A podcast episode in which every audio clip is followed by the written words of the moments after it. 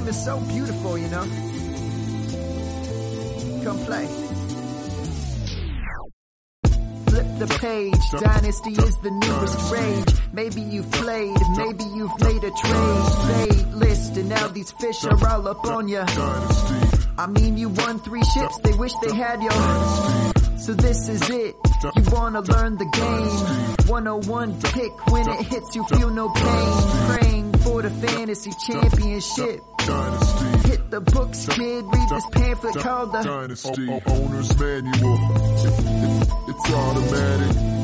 Dynasty. It- it's automatic. Owner's Manual. It- it- it's automatic. Dynasty. It- it's automatic. and here are your authors. Chris Allen and A- A- Adam Wilde. All right, everybody, and welcome back. This is episode 18 of the Dynasty Owners Manual podcast. I'm your host, Chris Allen, and we're here with, well, actually, before I get to that, let's talk about these things for a minute because I know there are a number of personalities on Twitter that if you see their Twitter handle, you know who they are. But unlike some other folks, like a lot of folks will wind up with general nicknames or you know things that they use to describe themselves, and you don't actually know who the person is, but you just recognize them as that person. So, for example, you have you know, 14 team mocker if you happen to follow him, uh, and a number of other folks as well. Like myself, you know who I am the second you see me because you see my Twitter handle, Chris Allen, FFWX. And then for Adam, DHH underscore Adam. But tonight, we don't really have that type of person. Uh, we have with us tonight, I mean, the outhouse. So, I don't know how to go for, how to go past that. So I, I want to introduce you, but who are you, man, and how are you doing tonight? And thanks for coming on the show. Oh, my pleasure. And you just revel in the outhouse. You don't need to go past it. You stay in there. You We stay it. in there. Oh yeah, you you you're part of it. Take it all in. Don't kick it over. Oh, okay. All right. So we're going to live in the house, in the outhouse this evening. So this is actually a, a different type of podcast for the, for the DOM pod because we've got actual football going on right now. And, but we're, we're, instead of doing, instead of watching and overreacting like the rest of the folks and, uh, me trying to send some lowball offers for Nick Chubb, what we're going to do instead is actually we're going to have this podcast because we're going to bring the stuff to you, the people. That's what we're going to do for you guys tonight. So what we're going to talk about this evening is actually going to, we're going to build on our previous podcast that we had with Brandon Nickel over the weekend and where we're going to be discussing how to execute trades and we're going to kind of dive a little bit deeper into how you execute them and get into some actual like practical application and talk about specific trades and things of that nature and kind of give you guys a background into how we've executed trades and things that we've gotten and, and trades that we've gotten done. So kind of walking back last weekend when we spoke with Brandon, he was able to give us a decent prog- process or methodology for executing trades. We walked through pretty much everything. I mean, we talked about you know if he targets players versus owners, and similar to our discussion with uh, Leo Pasiga, it's kind of holistic in the sense that while you can have players as a target, you can also target owners in and of themselves when you look at, well, this person tends to favor this type of player or this type of position, or they might have an older roster and they're trying to get younger, or they might be pushing for a championship and they might need just one piece in order to kind of push them over the top and really make them competitive. A lot of different variables can factor into that decision making process. So if you look at another person's or another owner's roster, it can kind of give you an idea of where they're at. But after you do that, let's not get too far ahead of ourselves. Let's not say that, well, because they have a certain player on their roster, they automatically need to be boosted at that position. You don't know what their strategy is. I believe in a case that we mentioned last uh, last weekend was that yeah, well, you might say that the person has Jay Ajayi as their RB one, and you might not think that Jay Ajayi is an RB1, but they might value them as an RB1 so that you, you might need to adjust your strategy when you approach them and say, hey, you look a little weak at, at running back. Well, if you're not starting off from an even playing field in terms of both of how you value those players and how you value the targets for your trade that you're trying to set up, it's going to make things a little bit more difficult for you in order to get a deal done. So from there, we also discussed how you initiate the trade cold calls, uh, sending out just spam offers for a particular player. Um, just having just a general discussion about how you value your roster and how the, and how you strategize in terms of c- uh, coming up with your team. All those things were just basic nuggets that we discussed last uh, last weekend with Brandon at Dynasty Scout, if I'm not mistaken. And uh, Yes. I think I hit over over everything. But Adam, was there anything that I missed? No, that was about all of it. And hey, if you didn't hit it all, they can just go listen to the episode because it's Absolutely. available. Absolutely, yeah. We just pushed that out tonight, and as always, uh, for the at least for the past couple of weeks, actually not as always, but if you're looking for a discount on a subscription to 444, uh, I would say that you go ahead and try and listen to that episode and get an idea for how you can get that type of discount. We should have some nice information for the folks if you happen to go back and take a listen to that episode. So, getting into it this evening with the outhouse as we sit in the outhouse uh, while there's actual football going on and we revel in the outhouse. I don't know, guys. What where where should we start? What should we start with tonight? Oh man, I, I'm ready to jump right in. So we discussed how to start the trade last week. So I'm the type of person that likes to get in touch with the owner and I discussed making friends with your league mates. You're going to be in the league for quite some time. It's dynasty. You shouldn't be picking up a team and dropping it if it sucks. So build rapport. So I like to just get in touch with guys and talk to them. And if the trade goes absolutely nowhere, we'll still talk football. Um, that's where I found some success. So Outhouse, do you typically send cold offers? Do you contact first? Does your strategy kind of vary? Yeah, I was about to say a little bit of all of the above. Uh, depends what you're looking for, depends what mood you're in, depends who you're dealing with. But a group chat is like the most important thing to a league in general. It keeps people active, it keeps people involved, and you also gain a sense of who likes who. And like Brandon said before, what kinds of people, players, the other owners like, which is super important. I know recently I I've been staring at one of my teams and for no reason whatsoever just hate this team. I don't know why. But I'm like, no, I need to make some changes. So in that sense, cold offers. Uh, I was sending out a combination, uh, I wanted to get younger. So I was sending out, uh, it's bad timing, but I'm still sending out Doug Baldwin offers. So I'm sending out Baldwin to everybody, you know, just to try and see if I can get anyone to even respond to me. Anything that's not a cold reject is a step towards something. You know, Sure. somebody can say, even if they're like, oh man, I hate Baldwin, which happened to me, which made me sad because I love Because he's awesome. Yeah. But it's still like, all right, well, I want, I was going after Jarvis Landry, which is a terrible idea right now, but I was doing it anyway. Absolutely. So I'm just like, all right, well, I really do want Landry. Let me try another player. I mean, I'm sure I got other people on this team I don't want also. So, you know, let me try someone else. Of course, that got rejected also because it's stupid to try and buy Jarvis Landry right now. But I mean, that's part of the process. You know, in this specific instance, it was worth just sending some offers out. Let's see, what else have I done? Oh, the, uh, the other day, you know, I was like, you know what? I got some bees on my team that need to leave. So, uh, if anybody wants Baker or Bell, let's make this happen. and, you know, we sort of never, we skipped over it a little bit, but, you know, I'm the host of the Trade Addicts podcast and I start every episode by saying, I have a trading problem and it is the absolute truth. Like I got into Dynasty because there was not enough trading in yearly, in season long. So oh, I know. I contact you every time I'm trying to make a trade. and, and It doesn't always work for me. uh, you know, but we try. Uh, but it's, uh, you know, so it's, I send them out just saying, these are the guys I want to get rid of. And then you let the offers come to you. Or, like, yeah, the other way. You go to a specific person and be like, these are the players I like on your team. Why don't you let me know what players on my team you're interested in? I'm sure this is something Brandon talked about because you, we actually agreed on this where you said you don't always send them what you think their weakness is because you don't know what they're thinking all the time. But For sure. You might have an owner that's hardcore zero RB and um, maybe that's their strategy. And even if you don't think their wide receivers are strong, they might. So that takes it even a step further. I mean, you might see some pretty trash running backs and think that the whole team's bad and they might think these are running backs with upside and I really like my receivers. So we talked about last week just having some etiquette. There's no reason to start out by putting a team down. Owners Absolutely. put a lot of work into that team. So For sure. going into a trade and being like, "Hey, dude, your team's not good here."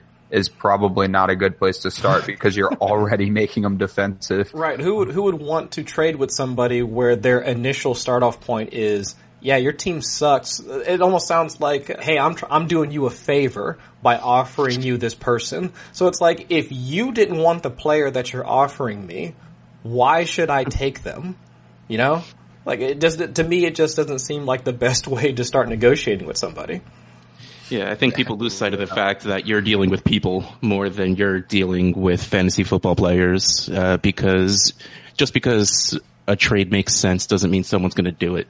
A lot of it, a lot more goes into it. The person wants to have to deal with you, and the person wants to actually want the players you're offering. Just because it comes up fair on a trade calculator doesn't mean a person's going to accept it. Right, and do a lot of people, and I guess this is something for, for you guys that are a bit more savvy at this, because I, I do use the trade calculator, but is that something that you typically pay attention to, or is it something that afterwards, let's say after the trade is all, all said and done, is that something that you would go back and look and look back on and say, oh, okay, well maybe I should have done that, shouldn't have done that? Is it more for confirmation bias, or is it a tool that you guys typically use in every trade? Uh, not every trade, but I will go to it if I'm not sure about an offer. That's really what I'll use it for. Especially when I first started in Superflex, I didn't really know how to value quarterbacks very well. So I stuck every offer before I sent one out went into the trade calculator. And now if it's, usually if it's like a big boy trade that I'm like, uh, I mean, do I want to send all of this for that guy? Let, let me just see if that makes sense. Or, cause you don't want to be that jerk to send a horrible lowball offer. So you want to just see if you're crazy. Like that, that's my sanity check. That's what I'll call calculator. Yeah, and I'll use the calculator every single time actually, and I'm not putting any value into it whatsoever, but it just, it gets really old everybody trashing the calculator because it's such a cool little tool yes. and nobody's telling you that you have to put so much value into it. I mean, if the calculator says that my offer is trash or that the trade that I'm accepting is trash, that doesn't mean that it really is trash. I mean, there's, it's just an, an algorithm put together and, and it works the way it works. But everyone has their little things that they use. And my thing is, is that I try to use everything. I mean, I'll look at rankings, ADP, trade calculator, you name it. I'll look at it because I, am really, really nervous about making horrible trades. so I, I don't think that there's anything, any one thing that you can point to that works. So, you know, why not use everything? And trade calculator super cool. And if you want to be lazy, just throw it in the trade calculator. Oh, and also it's kind of good for people who you don't really know well yet because they don't know if you're just a jerk and that you just send random bad trade offers all the time. So you can be like, Hey man, you know, we're, we're new to the league together. We don't really know each other. So I just went ahead and threw it in the trade calculator because I didn't want, I didn't want any bias or I didn't want to start our relationship on a bad foot. I've actually done that before. Like I sent an offer that looked good on the trade calculator for a player that I wanted just because I knew that this owner, if he didn't like the trade, I can just be like, okay, well, here's where I was at. You know, we don't really know each other well yet. I don't know what players you like yet. So I just used the calculator so that there was no bias. But if you'd like to explore a different avenue, and then I'm also pretty sure I got a trade done with him because like you said, these are people too. So you just level with people and it usually works out. hundred percent. And I, I think that especially for newer dynasty owners that are not mm-hmm. necessarily if this is like your first or second year, like being getting into dynasty, but just like you uh, mentioned, Adam, if you are new to a league and you don't know how people value players, that might be, a, say, a, a like a third party you know, somebody that can take a look at the trade and say that, okay, well, this might be even, uneven, or, or, or, whatever. Just to, just as a, and like you just said, it could be a quote unquote, not necessarily an excuse, but just a reason why if you want to go back and renegotiate, things of that nature and say that, okay, well, I went over to the trade calculator because I don't know how you value it, but I think this person is more valuable than than what you're offering. So I went over the trade calculator and they said this. So let's let's talk about it some more. And as Brandon discussed with us last weekend, that is the, I guess the, the best way to go about it because if you don't value the players the same, talk about it. It's not, it doesn't need to be a, just a flat rejection and just no. Let, let's have a conversation. Uh, Get in the group chat, get in Voxer, start DMing people, and then just go back and forth so you can at least, at the very least, what you should come away with, if you can't come to a deal, at the very least you should come away with an understanding of how they value players, whether it just be in that position or just in, in general, so that if you do want to approach them again for a deal, you know how you can possibly get a deal done better, or at least it's more likely that you can get one done. That's an excellent way to put it. And uh, me and Brandon contact each other all the time about player values. He'll just uh, message me on GroupMe and say, "Hey, how do you value X player?" That's not even on my team, probably because he's looking four trades away to try to trade with three different people to get a player off my roster. but usually, it ends up being players that we disagree on, and then that's how we get bets where somebody has to dizzy bat with Smirnoff Ice. So, oh gosh. go I Dion Lewis. to that. But yeah, that was well said, Chris. Absolutely. So now, in talking about that, like when we when we get into trades, and if I'm remembering correctly, I think it was uh, Kevin O'Brien when we spoke with him, and uh, he had mentioned and seeing a whole bunch of uh, I know like my fantasy league, like their Twitter handle, and I think a number of other folks will do this as well, where they'll they'll put up on Twitter and say. Hey, who won this trade? You know, they'll have the poll options like A or B and they'll have everything listed. And then of course the replies are pretty much as, as what you would expect for social media, where they'd be like, oh, you know, this is, that's highway robbery, or you totally won that trade, Uh, you know, stuff, you know, comments like that. But when it comes to that, is, do you, I mean, unless it's a completely lopsided trade, uh, is there really a way for you to essentially, to quote unquote, win the trade? Is that something that actually happens? All right. Well, first of all, tread lightly when you talk about Twitter polls. That is practically my brand. I mean, you say my fantasy league. I probably retweet as many Twitter polls as they do at this point. Is there winning a trade? No, because everyone feels should leave a trade feeling like they won. Because that's the point. Both teams are always supposed to get better.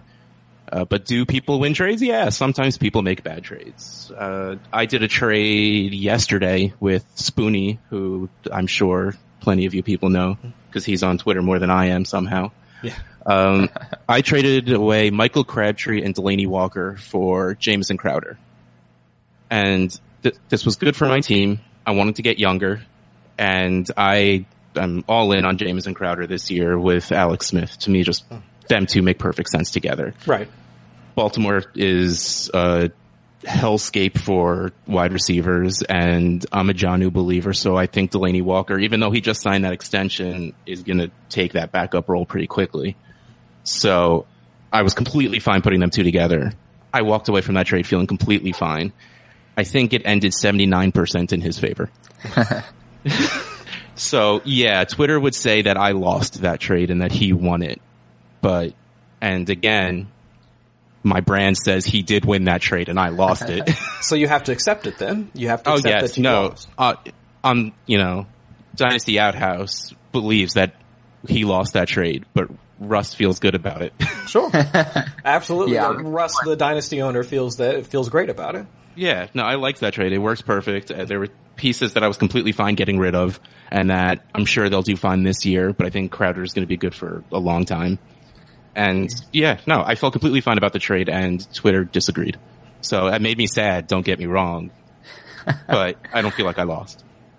I feel like I, it's a hot take and it really shouldn't be, but the first one is that I don't really want to win a trade that bad. I really, Yeah. really don't want an owner to leave a trade thinking that I just demolished them and wanting their players back right away. Because that's cool in the short term. Sure, you got away with robbery and you just crushed this trade and got this awesome player, but they're never going to deal with you again. And we're talking dynasty. So you might be with this owner for the next 10 years and they're always going to remember that time that the poll was 79-21 and you talked all this stuff up. You talked all about how the player you were giving them was so awesome. And then more educated people told them that it was a horrible trade. And then I also believe that we're a bunch of know-it-alls. I mean, all of us are a bunch of know-it-alls. We have absolutely no idea what's going to happen next year. So it's more like something that I'm getting towards where I see a trade that I don't agree with that I go more like, hmm, okay, rather than wow, that was horrible. because why would I say, wow, that was horrible so I can look dumb in a year? Why would I invest myself in that? Exactly. So, you know, think about the avenues that different situations could take. We had an awesome trade with this that would look horrible right now and I will just bask in the outhouse where I traded you AJ Green and Devonta Freeman for, uh, Le'Veon Bell and Alex Collins. And if I look at it, I think Alex Collins is going to do phenomenal this year and that he's Yeah. criminally undervalued. I like to grab people that I can see the light at the end of the tunnel, which is ADP increases Yep. or decreases, however. So I like to look at those players and it's also a team that I feel I could compete with. So Le'Veon Bell in all likelihood could be the highest scorer in the NFL this year.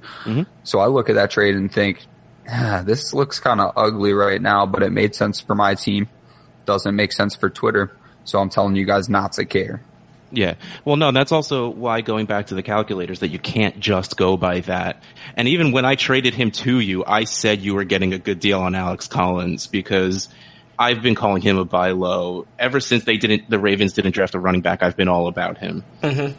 So we valued him differently than ADP does, different than calculators do. But, you know, we knew what he was worth, so we knew how to get a deal done with him which is why you can't just stick to one thing. Like you were saying before, Adam, you need to put every aspect of value into a trade offer for it to work well. So now we're talking about getting a deal done. How do you feel about the term adding a piece? Uh, it's, it should happen in every single trade. yeah. that, that's the real answer. I feel like if you ever, if a first offer is ever accepted, I think something went wrong. um, Sounds like it's too I- easy at that point. Yeah. Well, that's kind of what happened with my uh, Crowder trade. At first, I was talking with Spoonie, and I was just like, "I want, I want Crowder. What does it take to get from Walker to Crowder? Because I know he wanted Walker." He's like, "What do you think of Crabtree?" And I'm like, "I'll give you both of them for for Crowder." And he's like, "Okay." And I'm like, Oh man. are, I'm like, are you, are, are you, wait, what did I just do wrong? Sure? so yeah, and it was like it felt too easy, and apparently Twitter agrees that I probably should have asked for to, for him to put a piece on there. Anybody who's not giving getting the best player or the best value should always say, "Why don't you add a third? You know, why don't you throw me like if someone has to drop a player, why don't you drop throw me one of the players you're going to drop?"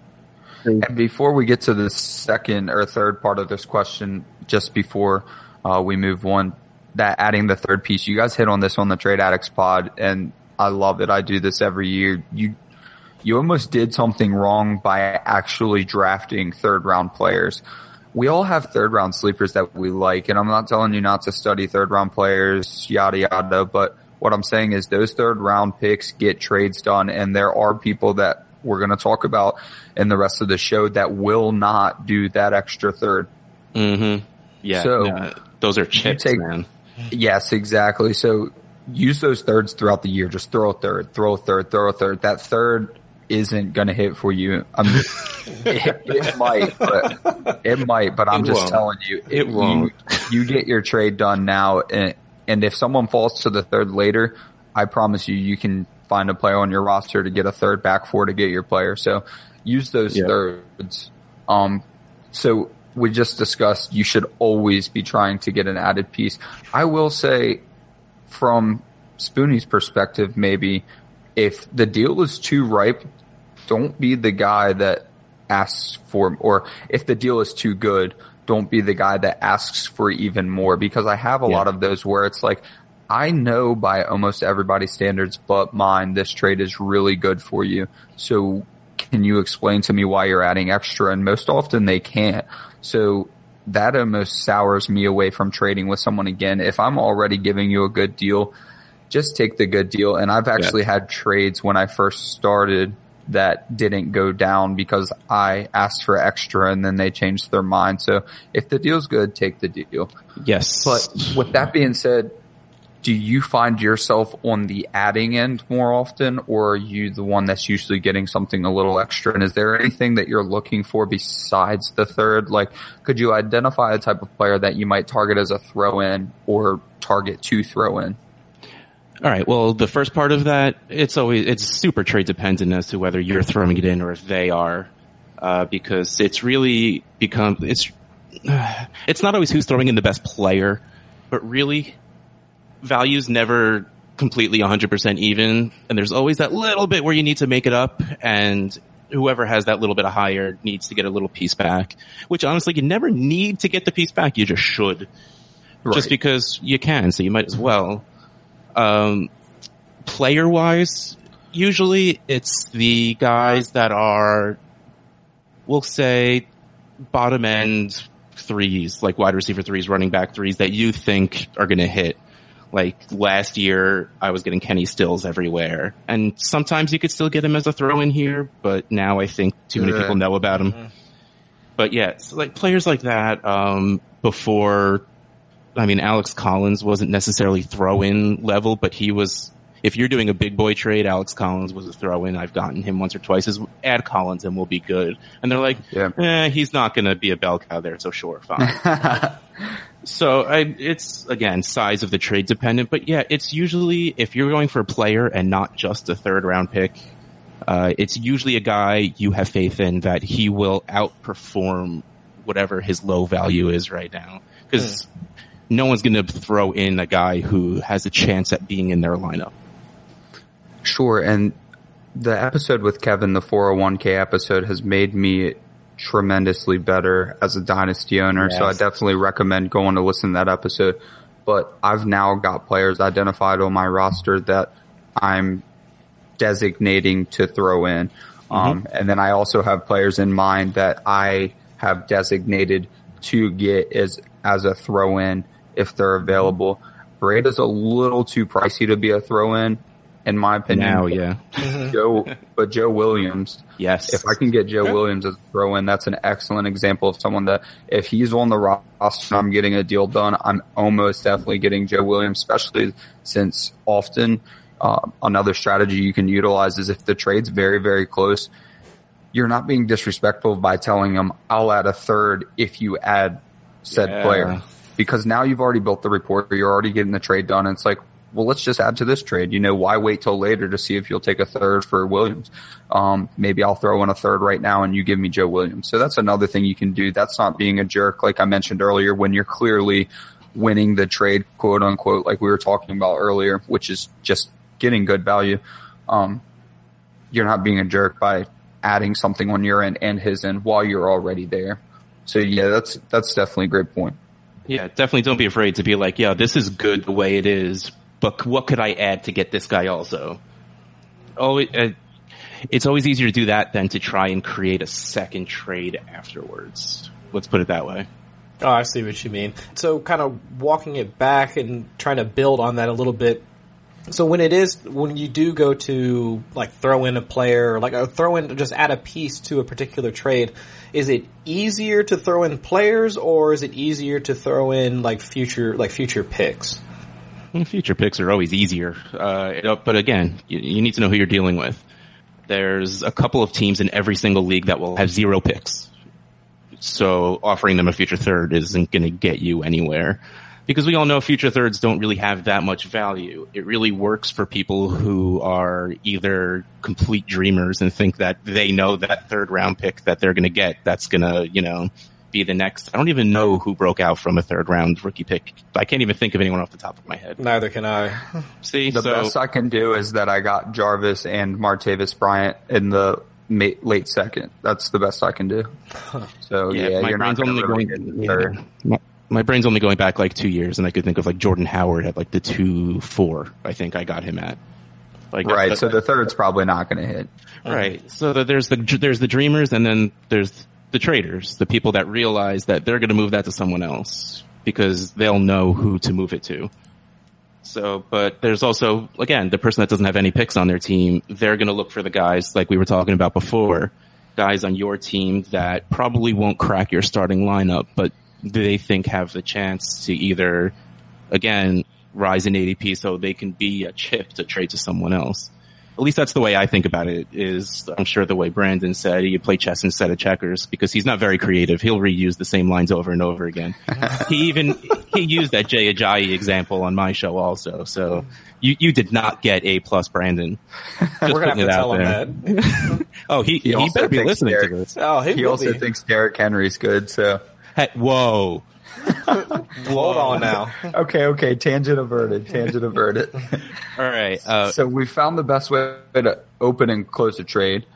Um, what do you think is the best way to get a trade done from the things that we've talked about? I mean, let's say that you're right on the cusp, but does, the person might want just a little bit extra and you happen to think that you're already giving them good value. Do you abandon right there or is there something, some other strategy that we've talked about you can implement to kind of get the deal done? Well, it all alludes back to the first question. Is there such thing as winning a trade? And the answer is no. So if you want what they're giving you, overpay a little bit. If that's what it takes, like if I have, you know, like I have so, like, I keep going back to Kenny Stills because he is the guy I've been fighting for for two years, but like, I have eight shares of Kenny Stills. If sending him to another team is going to get me Dalvin Cook, yeah, fine. You know, go take him. I mean, that's what it comes down to. Be willing to send a little extra if you really want that side of the trade. Giving up a little extra value, especially if you're dealing in a big boy trade like that, throwing out a guy you think might hit doesn't matter. Just do it. Just send it out and get it done. That's, I mean, if you are trading for the sake of trading, which I'm super guilty of, yeah, you stick to value. You don't, you know, send out too much to get a player you don't necessarily believe in. It's just that, nah, all right, why not? You know, uh, Saquon Bar, well, Saquon Barkley's a terrible I, example because he cost six arms and three legs to acquire. But like, you know, some you know, David Njoku just caught a touchdown. Let me go see if I could trade for him. I'm not going to overpay for that because it's not someone I necessarily believe in or someone I feel like I need on my team. It's just Right. why not? Right.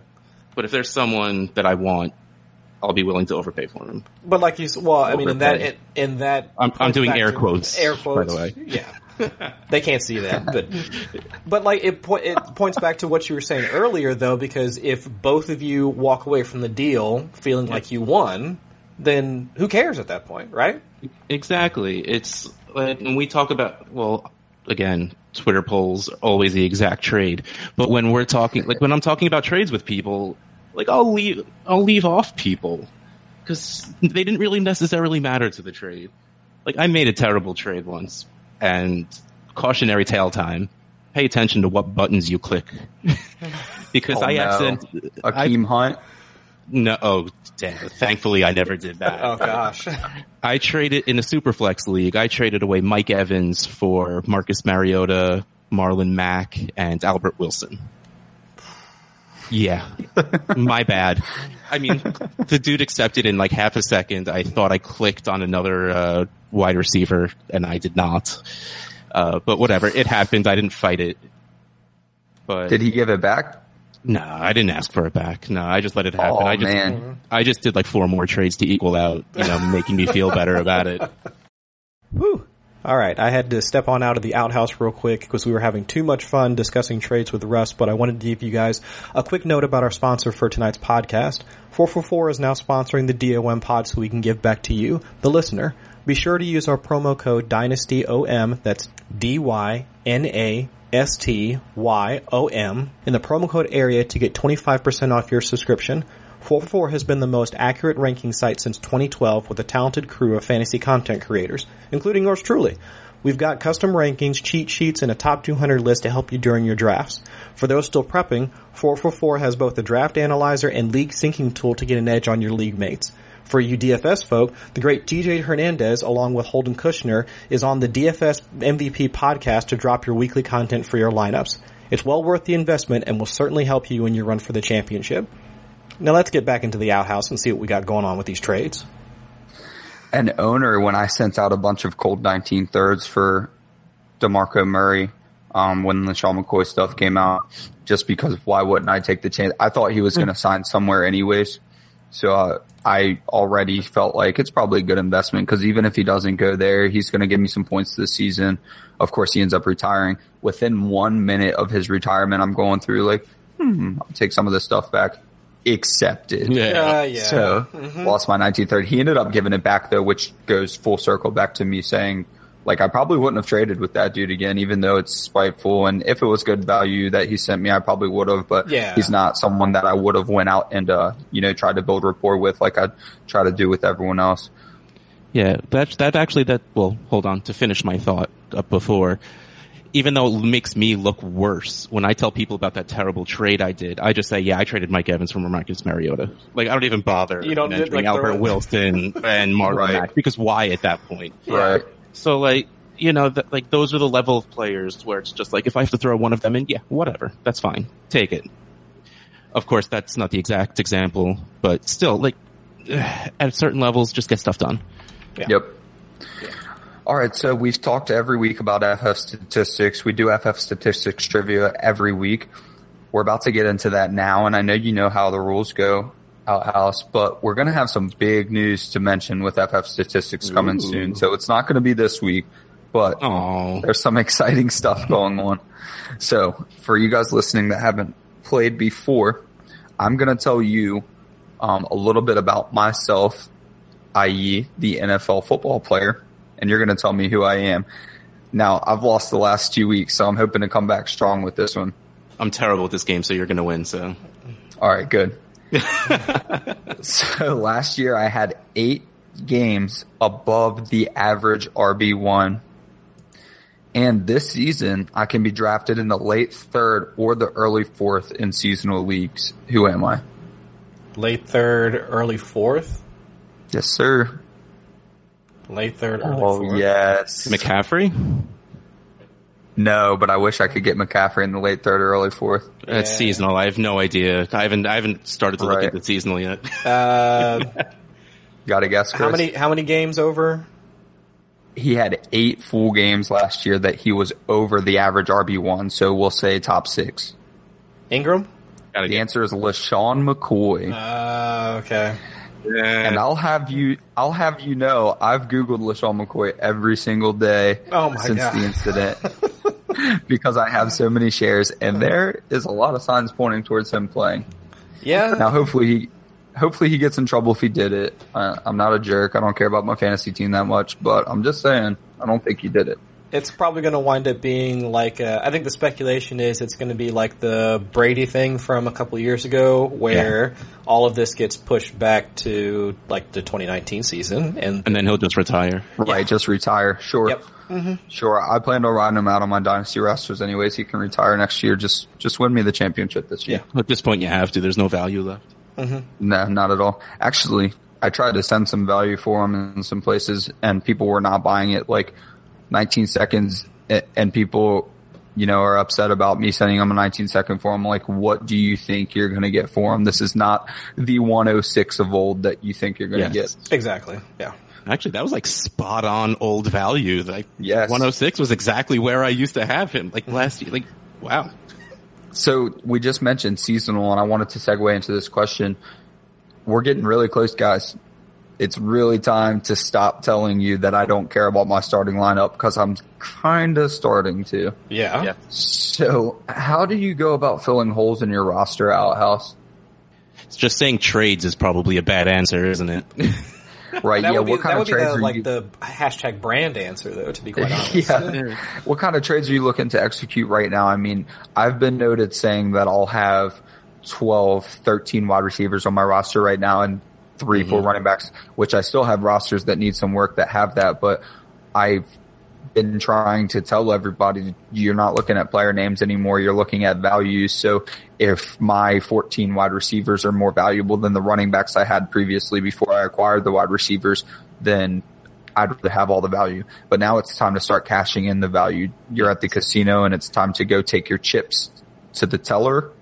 I don't go to casinos. Yeah, I don't go to casino. Get your get Sounds your money though. back. Sounds sounds about right. Get your money back. So how are you going about getting your money back right now to actually fill a starting lineup? Uh, well, yeah.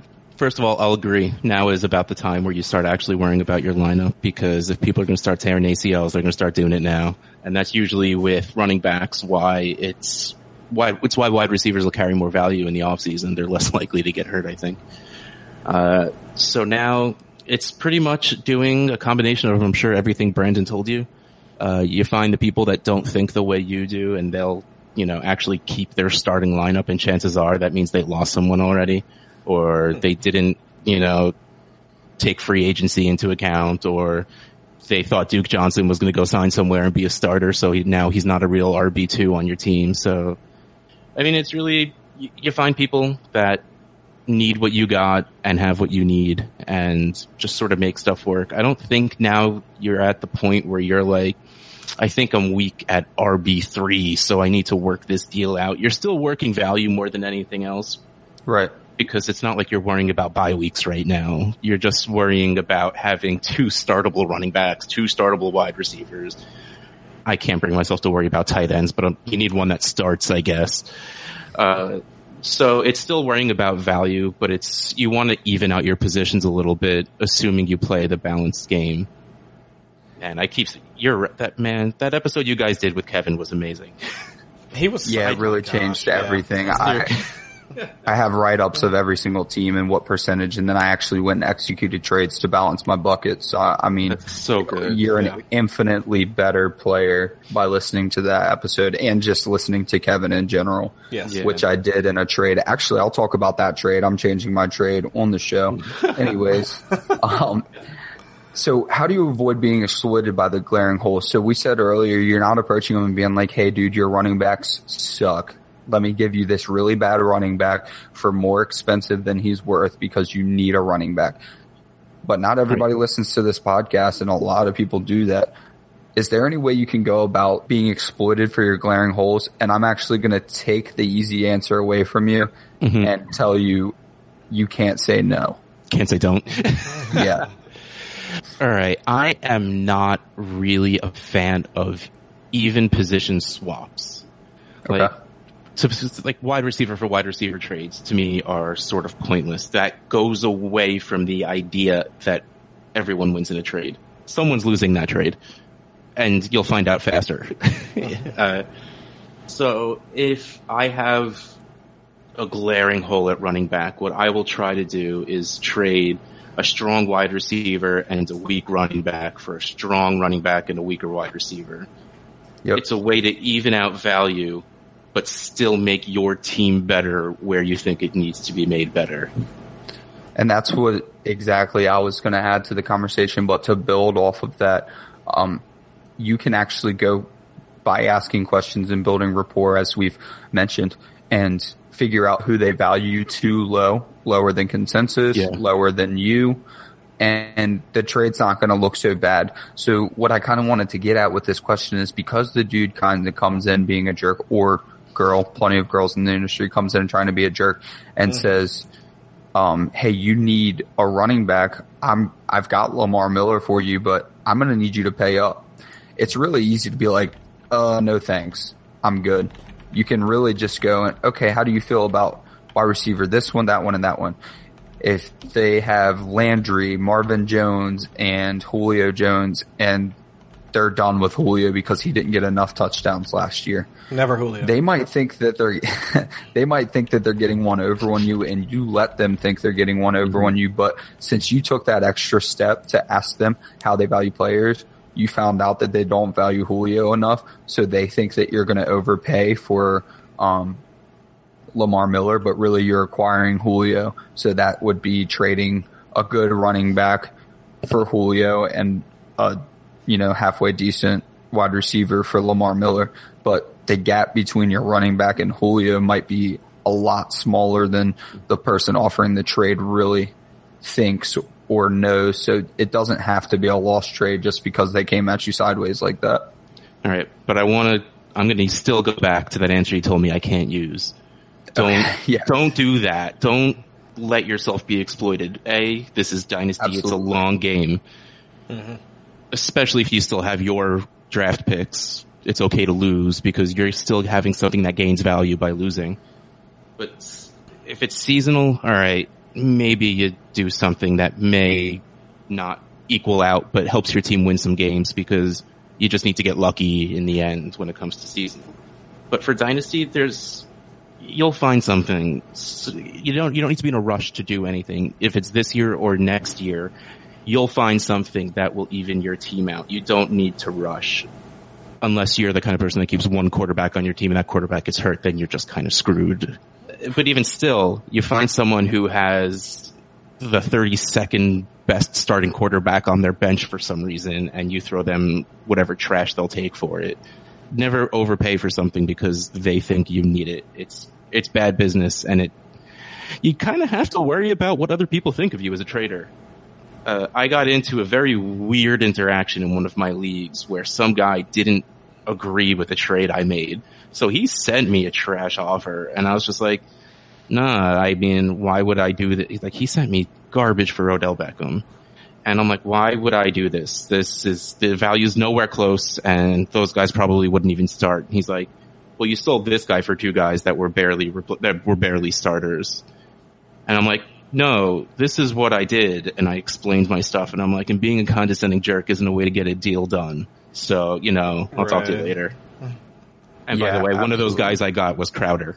nice. I wish I could remember who I traded away, but I I got Crowder and Ty- I got Tyreek Hill, and he called him a borderline star in a best ball league. Wow. Yeah.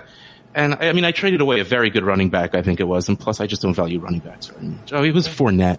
I have Fournette for Tyreek Hill and Jameson Crowder, and he thought I sold way too easy. In a best ball league, I'd take that in all day all day. And again, never doing a deal with this guy now. And I hope he's listening because bam, blocked. yeah, you added the, the exact statement that I love to ask. I, a lot of the really hardcore dynasty players really might not even bother asking this question. Um, because you almost just leave it on the table when somebody gives you that bad of an offer. But I ask, why would I do that? you might have to give up too too much information by having this conversation, but they should be able to answer why would I do that. And the reason I said a lot of hardcore dynasty owners might not really ask this question is because they they're just gonna they're gonna leave the trade on the table and and they're gonna um, you're you're not gonna want to talk it out with them. Basically, is what I'm getting at. So when you ask them why would I do that, you're basically using the old adage treat others the way you want to be treated like if you wouldn't do the trade, why send it? And yes. mm-hmm. a lot of yeah. the dynasty owners are going to say, well, because I want to win the trade, which is what we discussed. It's not always the best thing to win the trade. So if you're trading players away that you would see yourself doing, then you know that it's a good offer. You don't have to worry about what others think about you because you know you sent them a quality offer. But if you sent them something trash and they ask you, why would you do that? You're either going to have to try to justify it and sound dumb, or you're going to have to say, because I'm a jerk. Yeah, and that dude pretty much just said he was a jerk. Right. Okay, great. At least he was honest. All right, guys, let's break it down to the roundtable real quick. We want to talk about trades, talk through the process of trades, talked about what happened with trades. We're going to start with you, Russ. You're going to give us our tr- your trade, and we're going to kind of combine Brandon's episode and your episode from start to finish and see how this trade got done, what happened, think about it. Oh man, my trade I got ready is one that we didn't get done yet, so I guess I kind of have to do a little bit of a different one because I'm working uh, with Brian, my co-host on Trade Addicts. We're going back and forth. He's trying to give me uh, Dalvin Cook for Keenan Allen, and the problem is we're both big Keenan Allen people. Yep. So it's oh, it's okay. so, we've gone back and forth like four times on this offer, and it's it's so much fun. Like, the, like we both, this is why we love trades is the back and forth of it all. And he's messing with me hardcore because he knows how impatient I am. Like I want to get this done. And he's been slow playing me for at least two days now. Where, cause he knows if he waits me out, I'm just gonna be like, all right, dude, fine. How about this? And I'll, you know, I'll come back, I'll back down on my offer a little bit, but I'm, I'm standing strong, Brian. all right, but let's. We want you to go. stand strong now. I'm on. I'm on your team. Yeah standing strong because he his first offer was just Dalvin Cook for Keenan Allen, which he knew I was going to reject, but he's he threw it out anyway because again, way too high on Keenan Allen. But yeah, ever since then we've been going back and forth trying to figure stuff out. Someone else go so I could think of a trade that got accepted. Well, and we're both on the pod. We can talk about our trade and kind of what went into it. Um, that was actually kind of unique too, a, a kind of unique opening to it. So that could probably be good for the listeners if you wanted to discuss the um, the trade we mentioned earlier. oh yeah, go for it, man. I also have a Keenan trade, but I'm gonna I'll I'll start us off on this one. So, um, if you've listened, I'm not a Le'Veon Bell advocate. Um, I just think that his situation is going to get really murky, and I am very very anti free agency for running back. Um, it's just that Jerick McKinnon made it look really really pretty, but he hasn't done anything really really pretty yet. Uh, not saying he's not going to. I don't think he's going to, but I'm just saying it's really hard to start valuing Tevin Coleman as a mid first round pick uh, rookie pick, of course, when we have no idea where he's going to be next year. So, uh, kind of the same with Le'Veon Bell, but a little caveat is that he's asking for a tremendous amount of money and, uh, he's very adamant about getting that. So that worries me going into the next year. Besides that, best running back in the NFL. So on a team I wanted to win now on that I felt really, really good about my wide receivers, I sent AJ Green and Devonta Freeman and I got Alex Collins and Le'Veon Bell back from Russ. So basically opened up the offer. Um, I think I just wanted to know his value on Le'Veon. I wasn't even looking to buy whatsoever. Um, Yeah, I had to scroll back to look at this. I actually brought Bell up to you. Did you? Okay. Yeah. you were coming after A Rob, and I just I wasn't having it. That's right. That is right. Yeah, I was looking to buy a little bit of A-Rob shares. I, I could see that ADP rising very quickly, but that's Yeah, right. So you asked me about Bell and I basically told you I hated him. I'm pretty Yes, I'm reading all of this negative stuff about Bell right now. Okay, awesome. Uh, but what what you said is true about the second part. I first tried to give you a couple of wide receivers because I figured if I'm giving you the main running back, I'll follow it up with a little bit of a wide receiver to fill that AJ Green hole. And you're like, no man, I'm happy with my wide receivers. I need some running back help. Yep. Exactly. And then that's where, that's when I looked into Alex Collins. I'm like, all right, he's three years younger. I do like Devonta Freeman. I mean, the Devonta Freeman hate has gotten crazy. I think that's what kept me from getting ripped a new one on Twitter, which I wouldn't have cared about, but because the Devonta Freeman hate has gotten crazy. So, But it was a combination of Devonta Freeman's value dropping a little and then me thinking that Alex Collins is just going to be really, really there. And I brought up the point after the trade. I was very sure not to bring this point up during the trade, but Alex Collins could look really stunning with Lamar Jackson at quarterback next year. We saw how relevant RG3 made Alfred Morris, um, just because you have to fear the run so much and we've already seen him run so much in the preseason. So this is me targeting a player that I think's value is going to increase drastically. I don't see Devonta Freeman's value increasing ever again. So I still gave you a stud running back for a running back that could maybe be a stud. So I'm definitely taking the risk you're in, but in the short term, Le'Veon Bell, you know, might score me the most points in the league this year, which is why I think it was fair for both of us. Um, a lot of people aren't going to see it that way, but that's how the trade got done through and through. oh man, I'm actually reading our conversation again, and I sold you Alex Collins. Did you? yeah. I remember look. It ended with you saying, "Man, I hope you're right about Collins."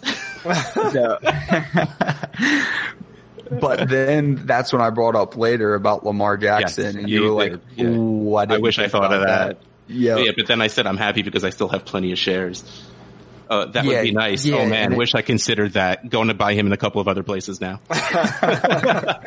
which is awesome that we could have that interaction and both feel good about the trade that got done. So I'm going to go jump right into my, my Keenan Allen deal, uh, to bring Kevin into this conversation because Kevin has loved Keenan Allen forever. So I took over an orphan that had the 101 pick. So this orphan had Saquon Barkley, Ezekiel Elliott, um, Leonard Fournette, Alvin Kamara, and David Johnson. I know there's no, roster. you guys can't see the, what I'm doing right now, but I'm throwing my hands in the air in confusion.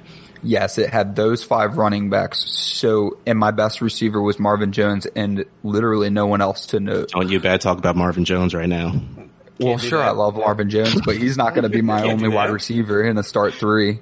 So, um, immediately I took it over and I was like, okay, this is going to be five stud wide receivers because this isn't happening.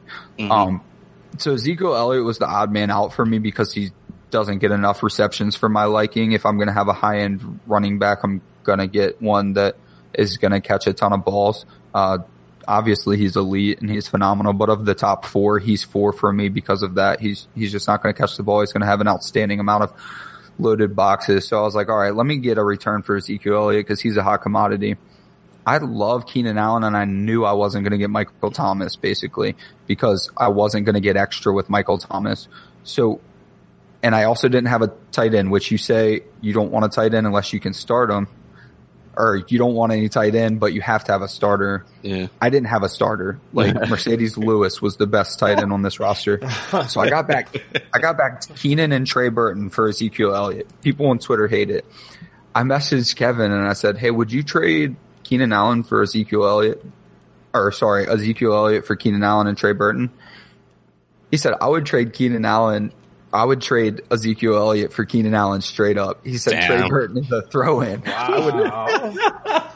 Man, I that would must have not made you feel recommend good. that. right.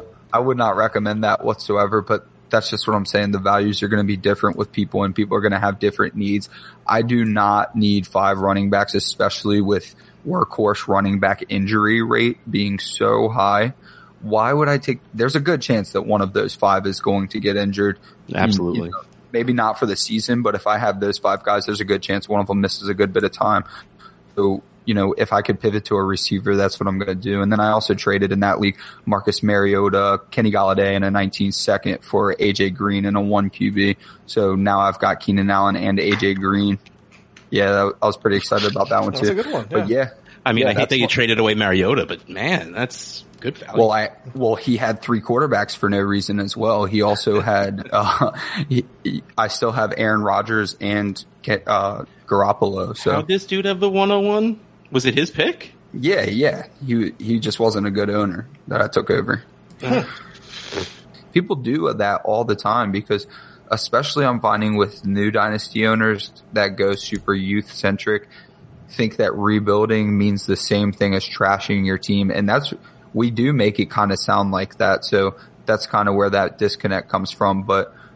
There's people that are trying to sell off guys like Jarvis Landry and Odell Beckham and stuff like that when they're rebuilding because it's just like, oh, this guy has been in the league for a few years. Mm-hmm. Okay, well, wide receivers hit at age 27 and 28. So really, I mean, you still have another year before they're supposed to be phenomenal anyways. Obviously they already are, but I'm just saying that they're still part of a rebuild roster. So you brought up a good point by Those are the saying, guys you build around. yes, exactly. That's what you're rebuilding is the structure around Odell Beckham Jr. right. You want to kick us out of here, Chris? Absolutely. So Oh, man. I know we could keep going like this all night, but I guess to re- recap everything. I mean, to go through. I mean, talking about how you could how you actually approach owners, constructing the trade itself, counter. I mean, all, those things. I mean, outside of any of that, what would you think is like the most important takeaway, or like the nugget that you would think the you would want the listeners to really come away with from tonight? Have fun, man. I mean, that's such the cheesiest answer, but it's really true. Like, again, I got into Dynasty because of, I love trading because it's so much fun. And in seasonal, there's not always really a point to trading. You know, nobody's trying to go young in a seasonal league. Uh, what it comes down to, it's, it's about people. It's about having fun. It's dealing with people. It's going back and forth. If you're the kind of person that says, well, winning is fun, then that, and you're the kind of person that goes to win trades, then ugh, eh, don't do that. Then you're wrong. Let's put it that way. Um, uh, just yeah, go out, have fun, deal with people. Don't always worry about, well, worry about your fantasy team, but you know, don't always worry about the individual. Worry about the bigger picture. Tie it back to your last episode. Play that game of chess, not that game of checkers. Absolutely. And so for the folks at home or the folks listening this evening, uh, if they wanted to come and find you on Twitter and or elsewhere like podcasts, things of that nature and hit you up for a trade or ask to be in the league with you so they can trade with you, where would they be able to find you at? All right. Well, I am at Dynasty Outhouse on Twitter. I don't necessarily like my job, so I'm on Twitter most of the day. Always reach, my pinned tweet is I care about your fantasy football team. And it's true. You text me, to not text, you DM me, you tweet at me, anything, and I will read whatever you send me. Don't, well, not whatever, make it somewhat football related. Uh, but yeah, no, I, I will, don't, not enough there's not no such thing as too much info. Send me anything about your league you need to, and I will evaluate your trade, your roster, whatever. Uh, because this is fun. Like I said, go have fun, and this is what I do for fun. Um, so at Dynasty Outhouse, um, I am the host of the Trade Addicts podcast. You could find us anywhere where you find podcasts. Uh, I co-host with Brian Har, who is an awesome, awesome dude. I call him the brains of our operation. yep. Clearly, you guys can't see, but I'm the looks. There you go. Um, uh, so at Brian Har FF, hit up that guy too. He's not at Twitter nearly as much as I am, but still. Ridiculously um, smart. Yes, he he writes things. He's he's a fancy man. Oh yeah. Uh, so yeah, he will also, you know, help you out any way he can. Um, yeah, that's what I do. Uh, I'm trying to, you know, branch out and get on other people's podcasts because this stuff is again so much fun. That's what I keep going back to. It's the worst answer in the world, but it's so true. Like we do this crap because we love it, and as much of it as I can, I'm going to get in on it.